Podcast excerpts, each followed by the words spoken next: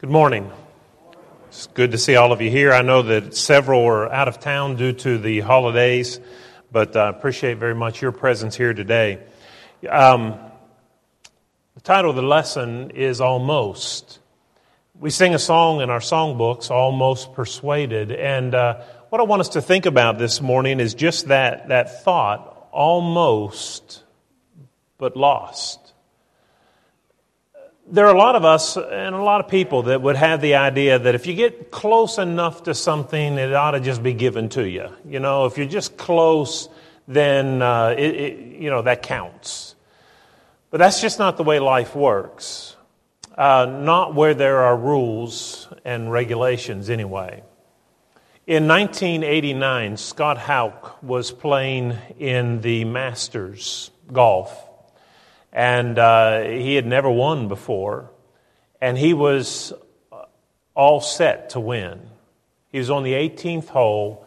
All he had to do was make a putt that was literally this long. Now, when we play, you know, on the weekend, those of us who just hack the ball around a little bit, we concede putts like that to each other. I mean, even weekend golfers hit putts from that distance. This is for the Masters Championship. And this professional golfer, it was a given. He would make it. But I guess you know, if you don't even know golf or don't know what happened, I guess you do know what happened. He missed. And he lost the Masters. And he never has won since. He almost was wearing that green jacket, but he lost. There was a, in the 2008 Olympic Games, there was a lady, an American by the name of Dara Torres. She was competing in the 50 meter freestyle uh, swimming race. Um, she was, what, what made her so special is that she was literally twice as old as her competitors. She was a 41 year old mother of two, and she made the Olympic team. People said she could never do it, but she trained and she prepared, and her times, she won the qualifying, and she ended up, she made the Olympic team. And now she's swimming, and when the hands touched the wall, her hand touched at one one hundredth of a second behind her competitor. That's the smallest unit of victory or loss, the smallest margin there is in that swimming event. And she lost by the smallest margin possible, one one hundredth of a second. They didn't give her the gold medal. She stood on the platform with the silver medal because she almost finished first, but she didn't. And you see, the stories can go on and on. You probably have some almost stories where you almost did this or that, and, and bit, but you just came up just a little bit short and you weren't able to accomplish whatever it was. I, I want us to look at um, a more serious issue than winning the Masters or winning an Olympic gold medal. I want to talk about salvation with you just for a little bit. And if you have your Bible, open it to Matthew chapter 19 because there's a story of a man who was almost saved in that passage, but he went away from Jesus, still lost, still in his. And I want us to see if we can learn some things from this man's life. Let's go ahead and read the story. I'm sure you're familiar with the story, but let's go ahead and read it anyway. But if you open your Bible to Matthew 19, uh, begin reading with me and in verse 16. Now behold, one came and said to him, Good teacher, what good thing shall I do that I may have eternal life? And so he said to him, Why do you call me good? No one's good but one, that's God. But if you want to enter life, keep the commandments. He said to him, Well, which ones? Jesus said, you shall not murder. You shall not commit adultery. You shall not steal. You shall not bear false witness. Honor your father and mother, and you shall love your neighbor as yourself. The young man said to him, All these things I've kept from my youth. What do I still lack? Jesus said to him, If you want to be perfect, go sell what you have and give to the poor, and you will have treasure in heaven, and come and follow me. But when the young man heard that saying, he went away sorrowful, for he had great possessions. Here's a man who came to Jesus wanting to know, What do I have to do to go to heaven? And Jesus said, Well, you have to do these things. And he said, Well, I've done those. What, what am I lacking anything else? And he said, Well, actually, yes. You need to sell your possessions and give them to the poor and come and follow me. But he wouldn't do it. He was too in love with that money that he had. He couldn't let it loose. And because of that, he went away. There's a man who was almost bound for heaven, but he came up just a little bit short and he lost out. He walked away from Jesus. I want to make sure that we don't end up like that man. And let's look at some things that this man did right, but look at where he failed. Number one, he did right in that he came to the right person. Do you see who he came to? He came to Jesus, Matthew 19 and verse 6, uh, 16. What must I do, or what good thing shall I do to have eternal life? He asked that question of Jesus. We need to learn what this young man already knew. The answer to life's most important questions are in the person of Jesus. They're not in your preacher. They are not in your mom and dad. They are not in people that you've admired and looked up to through the years. The answers to life's most important questions are rooted in Jesus. Go to Him and His words if you have answers. Don't bet and, and risk your life on the words of somebody else. Jesus is the one who has the words of life. John 14 and verse 6, we talked about this passage in Bible class this morning, but the passage says, I am the way, the truth, and the life. Jesus was speaking. And he said, No man comes to the Father except by me. In 2 Peter chapter 2 and verse 1, Peter warns us that there are many false prophets that have gone out into the world and they teach destructive heresies and they lead people astray. You see, there's not just one voice to listen to in the world. If you want to know what uh, to do to be saved, it's not like turning the, the radio on and you only get one frequency, and, and that being the truth. There are voices everywhere, Con- dissenting voices from the voice of Jesus. Whose voice will we listen to? Will we listen to Jesus or someone else? This young man at least knew he's the man I need to ask. Let's go to Jesus. And listen, if you have questions about salvation, you know where you need to go? You need to go to Jesus. You need to open up your Bible. You, oh, sure, you can talk to other people, but whatever they say, measure it against the Scriptures. If what I tell you isn't found in the Bible, don't believe what I say. If what someone else tells you, no matter how much you like them, if what they tell you cannot be verified or validated by what the Bible actually read, you, you read in it, don't believe it. There's too much at stake. Jesus is the authority. The Bible tells us in John 6 and verse 68, on one occasion, the disciples had a, a, a rather interesting dilemma. Jesus had said some things that they didn't understand, and they were offensive because they didn't understand it. it. It, was when Jesus said, Listen, if you want to be my disciple and if you want to go to heaven, here's what you want, you're going to have to do. You're going to have to eat my flesh and drink my blood. What? Eat your flesh, drink your blood. And when some disciples heard that, they said, I'm not following this guy anymore. And they turned and they walked away. That was a hard saying for them. But then Jesus, when he got off to his disciples that he had hand selected, he asked them too. They said, he said, Well, what are you guys going to do? You going to follow these, these others? Are you, you too going to walk away because of what I said? On this occasion, Peter, Peter spoke up and he said, Lord, to whom shall we go? You have the words of eternal life why would we leave you? You're the one who can tell us how to get to heaven, how to be saved. And so this young man at least seemed to have recognized that. He didn't go to the wrong person for answers to spiritual questions. He didn't go to his friends. He didn't go to relatives. He went to Jesus. That much is good, and he's headed in the right direction. Here's a man who wants to go to heaven. And so he goes to the source, to the man, to Jesus. Tell me, what do I have to do to go to heaven? He's on his way. Look at the second thing. He asked the right question, too.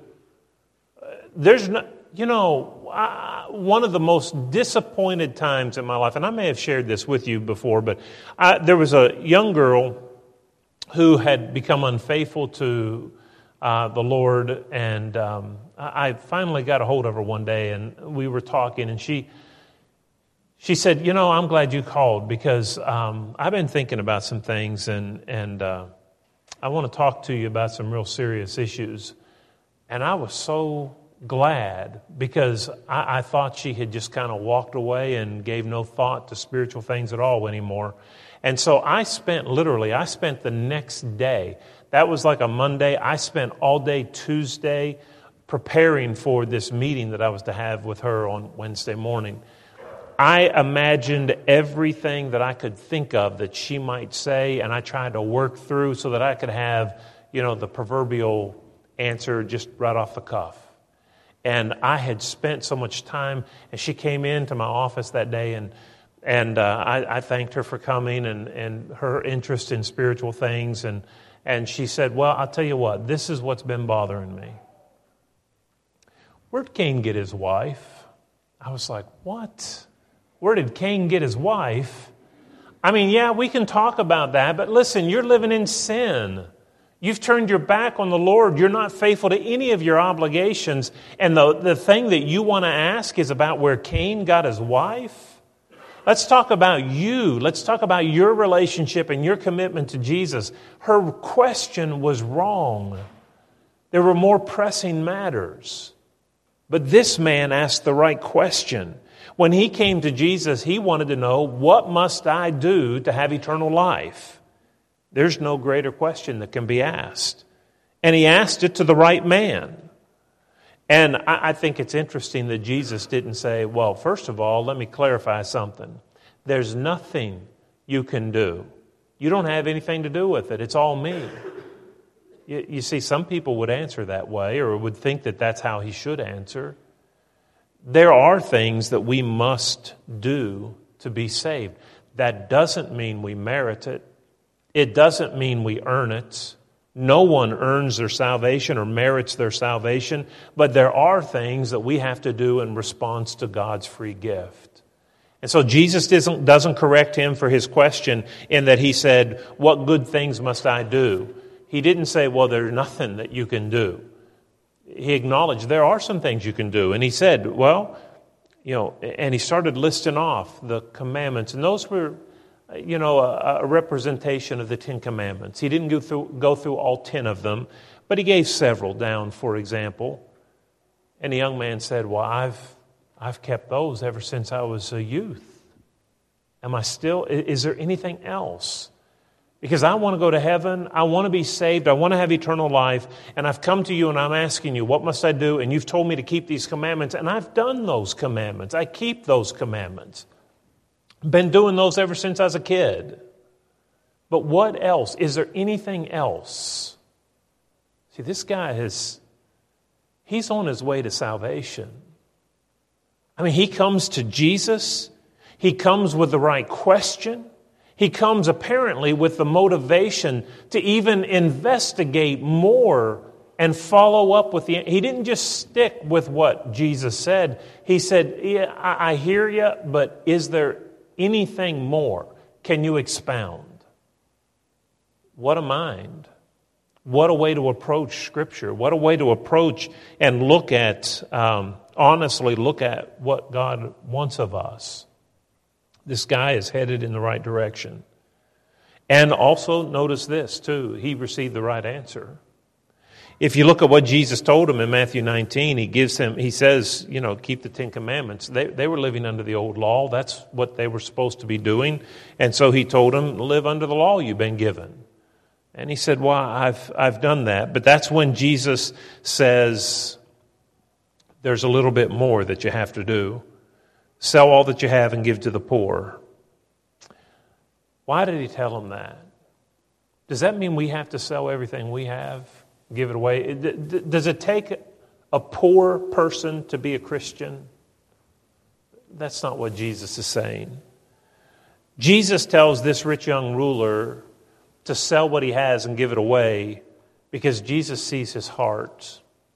And that's apparent that when he turns down salvation to keep a hold of his money, that Jesus asked him to do just the right thing. Jesus can look at our heart. You know, there may be in, in some of us, if we were to ask the Lord today, What must I do to be saved? If He looked into our hearts, He might say, Well, you need to obey the gospel and you need to quit your job. You need to obey the gospel and you need to sell that house you have. You need to obey the gospel and, and you need to um, get rid of your television or your computer. Or, you know, you see, if we could not answer, okay, I'll do that, if we can't answer that to any of the questions that Jesus would ask of us, then we're not, then those are the very things we need to do. If I love anything more than Jesus, then that thing has become a problem and I need to get rid of it. Jesus saw this rich young ruler and, and he comes and he's a moral, good man, but Jesus can see, boy, you've got an issue with money. You love that money just too much. Uh, let me put you to the test. Get, get rid of your money and come follow me. He wouldn't do it. But that was the right answer. You know, one of the saddest verses in the Bible, I think, from my study, is 1 Kings chapter 13 and verse 18. There's one little phrase in there. There's a young man prophet of God from Judah, asked to go up to Israel, and they were divided, and speak out against the prophets, the priests, the false gods that they were worshiping in Dan and Bethel. And he did. He, he went, and it was a risky thing. And he stood there and he called them out and he told them that they were sinners and he told them of the judgment of God that was going to come upon them and, and he left. But here's the thing God told this young man, Don't stop on your journey, come straight home. He had done so well. He was so courageous. He was so bold. He got done what God wanted done. And as he starts on his way home, a prophet says, Hey, come to my house and, and spend some time with me. I'm impressed. Wow. I, I mean, I heard what you did up there. And uh, I'd like to talk to you more. C- come to my house. And he says, Well, I'm supposed to go straight home. And the prophet said, Oh, no, no, no, no. God told me to tell you that it's okay to come to my house. But in that passage, it says, But he lied to him. And this young prophet listened to the lie instead of listening to God. Oh, and I can see how he was deceived. And I'm sure you can too. But he should have stuck with what God told him. He believed a lie, and because of that lie, he was almost a prophet that goes down in history as one of the greatest prophets. But because of that sin, he was killed that day. God punished him in that fashion. A lion actually uh, killed him on his way back home. But there are a lot of answers out there. What must I do to be saved? Think of all the answers you get to that question. This man got the right answer. And you would think, all right, here's a man that wants to go to heaven. He's a good moral man. He seeks out the authority on the issue, Jesus himself. He didn't rely on what other men had told him, he went to the source itself. and he gets the right answer, this man's going to be saved. No. Because at the end, you'll see in verses 22 through 26, he made the wrong decision. When Jesus told him he had to sell all that he had and give to the poor, he wasn't willing to do it. Being a disciple of Jesus, if it meant that I had to be poor, I can't do that. What, what, what, is there anything that you would have to turn your back on Jesus if following Jesus meant? What if following Jesus meant you can't live in a really nice house? Would you still be a follower of Jesus? What if following Jesus meant that uh, you wouldn't be in a social class that you're in now, that you would be an outcast? Always a fifth wheel. Would you follow Jesus? What if being a follower of Jesus meant that um, you couldn't have a good paying job, that you would always be at the bottom and not have very much wealth? Would you follow Jesus? You see, all those kind of questions, if we can't say, yeah, I'd follow him, if any of those things mean more to me than discipleship, then I have a problem with idolatry. I love something more than God more than Jesus. And that's what this man's problem was. And he walked away sad. We see him running to Jesus, and we see him walking away with a sad countenance. He was a good man. He asked the right questions, went to the right source, had good intentions. He was almost saved but he was lost. And what I want us to think about this morning is could we be like this rich young ruler? If Jesus came back today, would we be forever in eternity saying, I almost was saved? I almost escaped this hell. I went to church. I owned a Bible. My parents were good people and they taught me to love Jesus. And, and uh, there was a church right down the road. I had friends. I, I heard the invitation and I almost responded. But I didn't. See, God's not going to take those who are in that almost category and say, you know, since you almost obeyed, I'm just going to treat you as if you did. It doesn't work that way. Scott Hoch doesn't, uh, Hoch doesn't have a green jacket, even though he almost won. Uh, Dara Torres doesn't have a gold medal, even though she almost won. Those things are saved for those who finished and accomplished what they set out to, to do. And salvation today is not given to those who almost obeyed the gospel, it's given to those who did. We sing a song in our songbooks, and I just want to read the words, and I want you to think about these words. Darren is going to lead us in a song of encouragement in just a minute. But as we think about this, it's not just a ritual. We're singing to each other we're trying to encourage one another. We're trying to teach one another. The words that we're saying are words by which we teach one another and remind one another of certain truths.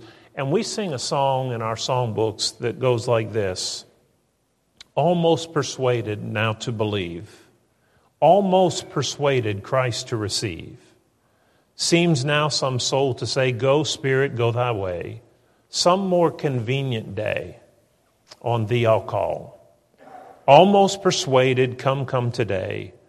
Almost persuaded, turn not away. Jesus invites you here. Angels are lingering near. Prayers rise from hearts so dear. O wanderer, come. Almost persuaded, harvest is past. Almost persuaded, doom comes at last. Almost cannot avail. Almost is but to fail. Sad, sad, that bitter wail almost but lost. Let's let that not be our final wail. When the Lord comes, may we not be those among those who are saying, almost. If you need to respond to the gospel of Christ, why don't you do that this morning? If you're not yet a Christian, if you don't believe, or if you do believe in Jesus, but you've never turned from your sin and made a commitment to be baptized for the forgiveness of your sins, why don't you do that this morning? Don't stand in the judgment and say, oh man, I almost accepted Jesus and I almost got baptized for the forgiveness of my sins.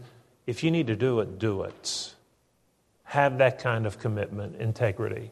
If you're a child of God already but unfaithful, and there are things in your life that you need to make right, don't stand in the day of judgment and say, oh, I almost. You know, if I would have just slipped out and walked down that aisle and confessed my sins and told people that I am sorry and I want to do right and, and ask God to forgive me, but I didn't. Almost. Well, here's your chance. I don't know how long we have. I don't know how long the Lord will delay in His coming, but there is a day when He will come. And the choices we make at times like this, whether we're going to obey when there's a convenient opportunity to do so, those will live to haunt some folks who were almost persuaded. If you need to come, won't you come as we stand together and sing?